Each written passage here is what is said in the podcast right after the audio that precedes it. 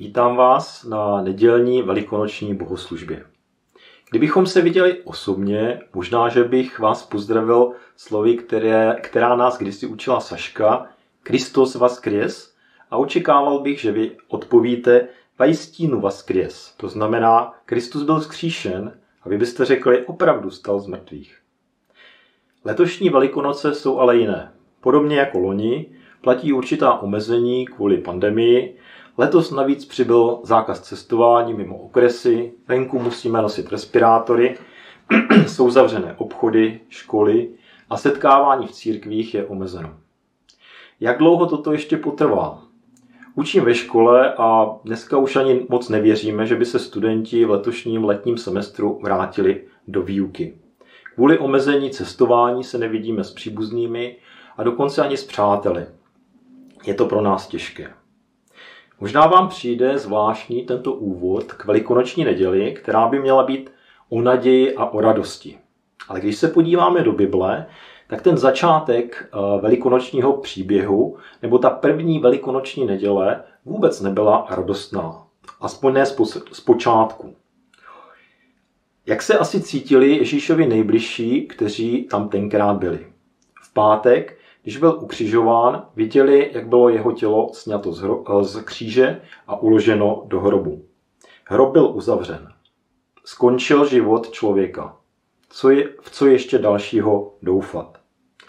Život je dál, překvapení se nekoná, vrátíme se domů. Jak prožijí Ježíšovi učedníci a ženy sobotní den, moc nevíme, v evangelích se o tom nepíše, ale pravděpodobně v zoufalství a beznaději. Neděli pak jdou ženy ke hrobu, aby Ježíši prokázali poslední službu, která se prokazuje zemřelým. Pomazali jeho mrtvé tělo. Pak se vrátí domů a budou svůj život žít jako předtím, se vzpomínkou na Ježíše, který tenkrát s nimi byl. Nepřipadá vám někdy ži, eh, podobně, nepřipadáte si někdy podobně v životě, jako by už nebylo v co doufat. Život prošel, to hezké máme za sebou a už nic zajímavého nás nečeká. Žít dál, jak se dá, a od života moc nečekat, abychom nebyli zklamáni. Myslím, že hodně lidí právě v této chvíli nebo v této době má podobné pocity. Jenže je tu 28. kapitola Matoušova Evangelia, která přináší překvapivý obrat. Život začíná sice pozvolna, pak ale přicházejí události, které nikdo nečeká. Pojďme si nyní otevřít Bibli a podívat se na tento příběh. Budeme číst z 28. kapitoly Matoušova Evangelia od verše 1 do verše 20 a budu číst z překladu 21. Když skončila sobota a svítalo na první den týdne, přišla se Marie Magdaléna a ta druhá Marie podívat na hrob.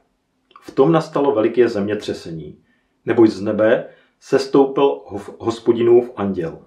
Přišel, odvalil kámen a posadil se na něm. Jeho obličej zářil jako blesk a roucho měl bílé jako sníh. Strážní se strachem z něj roztřásli a zůstali jako mrtví. Nebojte se, řekl anděl ženám. Vím, že hledáte ukřižovaného Ježíše. Není tu. Vstal, jak vám předpověděl. Pojďte se podívat, kde ležel.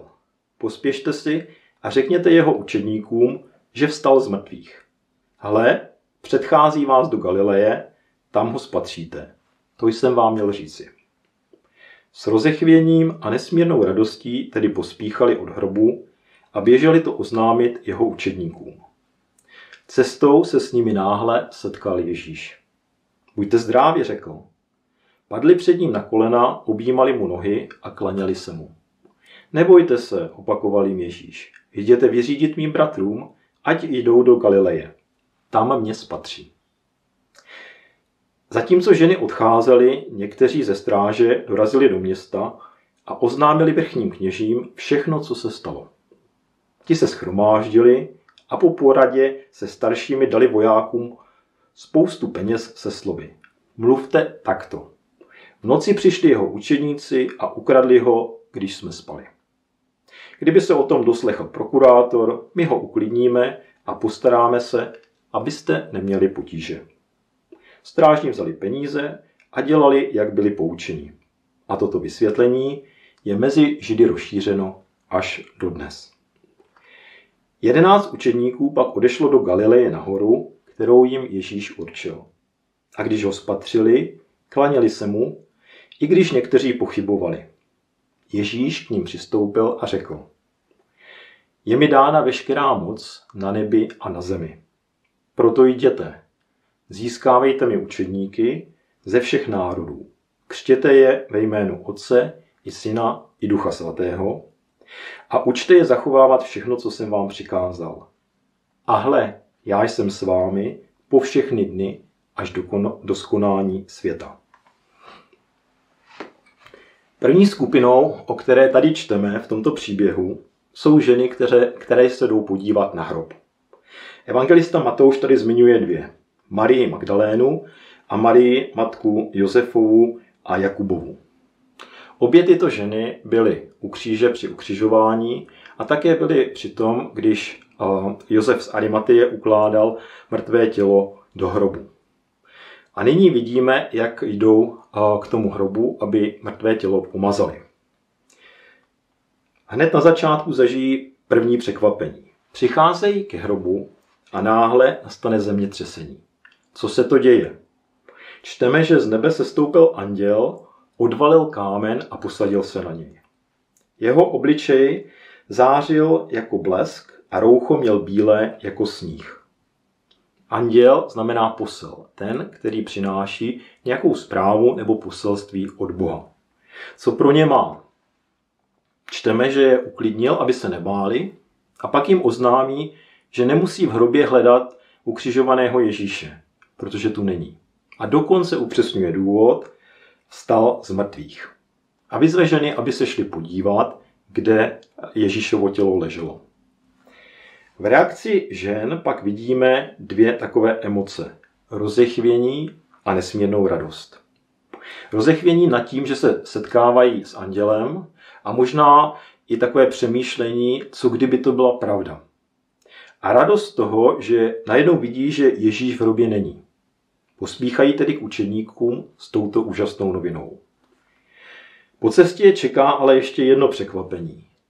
Potkají nějakého člověka a je to Ježíš. Padnou před ním na kolena, objímají nohy a klanějí se mu. Napadlo vás někdy, proč padají Ježíšovi k nohám? Když potkám přítele, kterého jsem dlouho neviděl, tak ho možná obejmu, ale abych mu padal k nohám, to asi ne. I kdyby někdo vstal z mrtvých, jak třeba čteme v příběhu o Lazarovi, tak nevidíme nikoho z lidí, kteří by před Lazarem padali k nohám nebo mu objímali nohy. O co tady jde? Chování žen je správnou reakcí na setkání s Ježíšem. Uvědomují si, že to není pouhý člověk, že je to boží syn, Bůh sám, který před nimi stojí. A prokazují mu proto pokoru a úctu. Jednou to čeká i nás. Až budeme stát před božím trůnem, přijde nám naprosto přirozené se před Ježíšem sklonit a vzdát mu nejvyšší úctu, jakou si zasluhuje Bůh a král. Ženy prožívaly chvíle zoufalství, protože se drželi toho, co viděli. Ježíšovu začení, obvinění, ukřižování, smrt a uložení do hrobu. Drželi se pouze toho, co viděli svýma očima a zapomněli na boží moc. I na to, že Bůh je daleko větší. On je stvořitel, on je ten, kdo stvořil život a kdo taky křísí mrtvé. Je to zvláštní kontrast.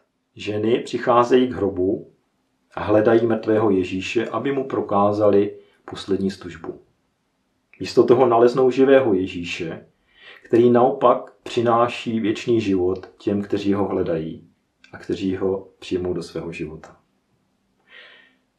Jakého Ježíše hledáme my? Toho, který zůstal přibyt na kříži a potřebuje náš soucit? A nebo toho, který vstal z mrtvých a je pánem nad životem a smrtí? Pojďme se nyní podívat na druhou skupinu, která se tady nachází. Je to stráž.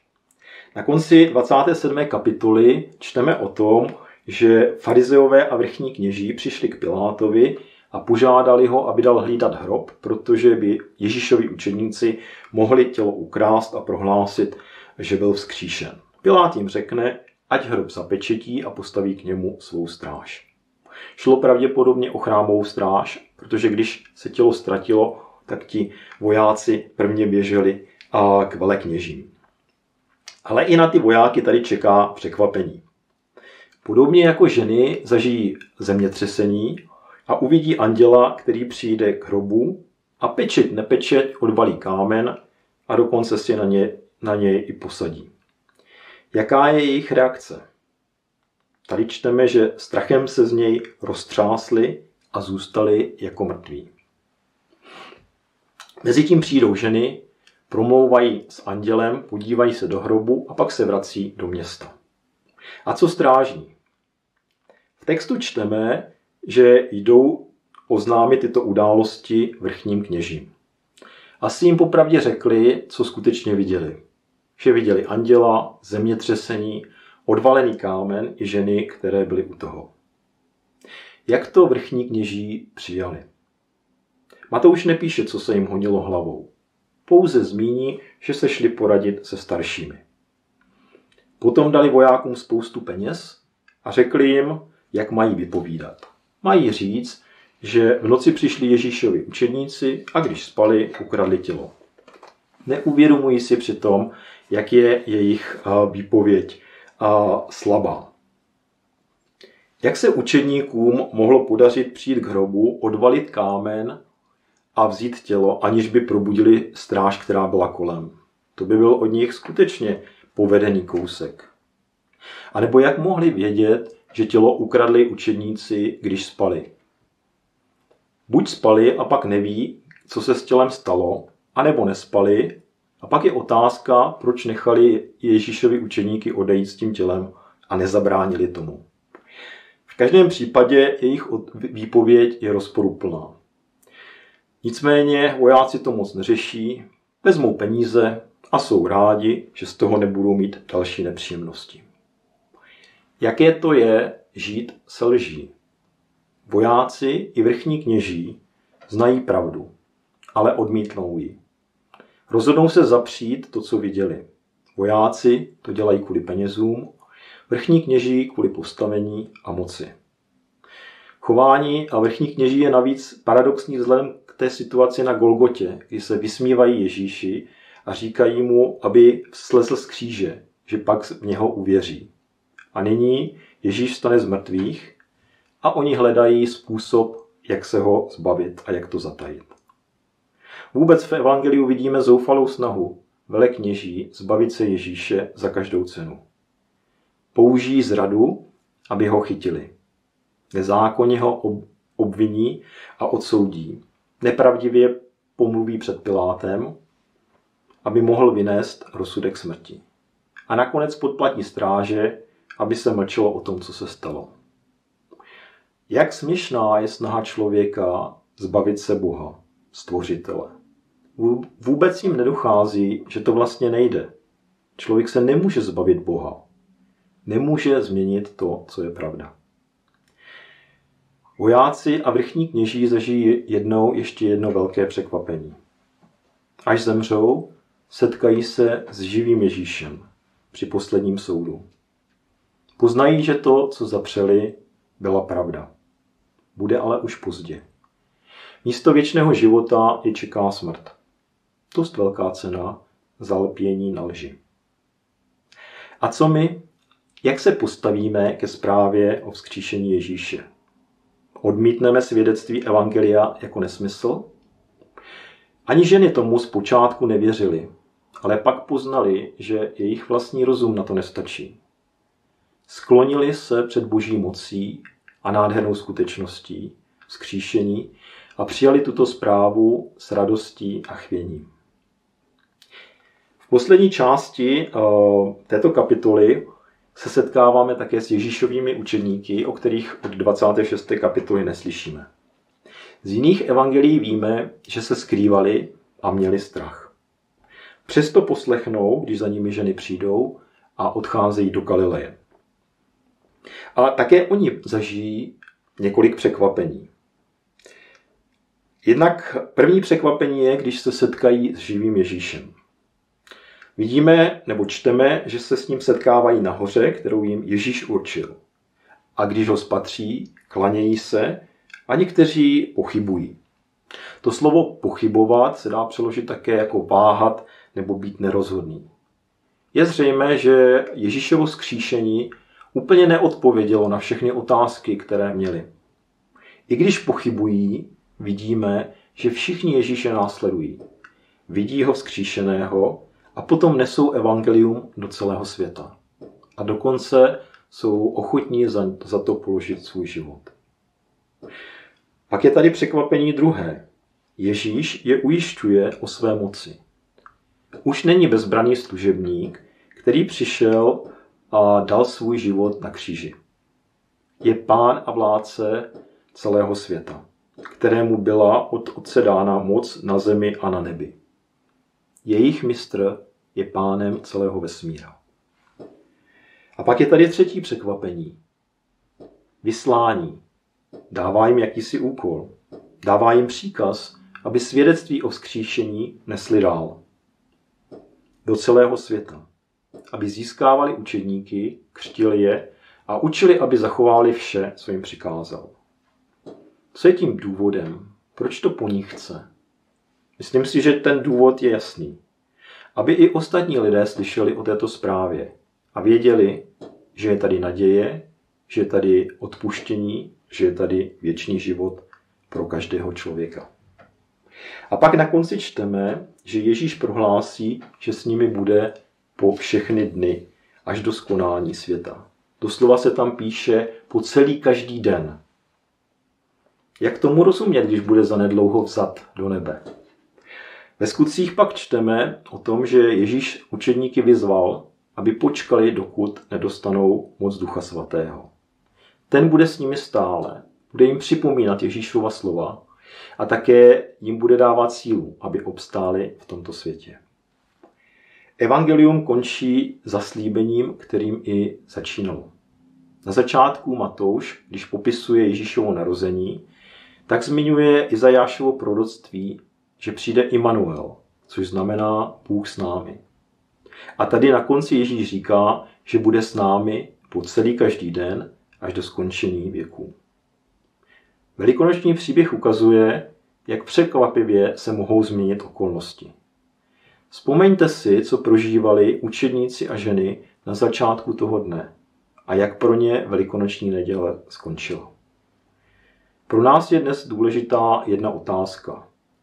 Jak se zachová v tváří tvář skutečnosti, že Ježíš vstal z mrtvých?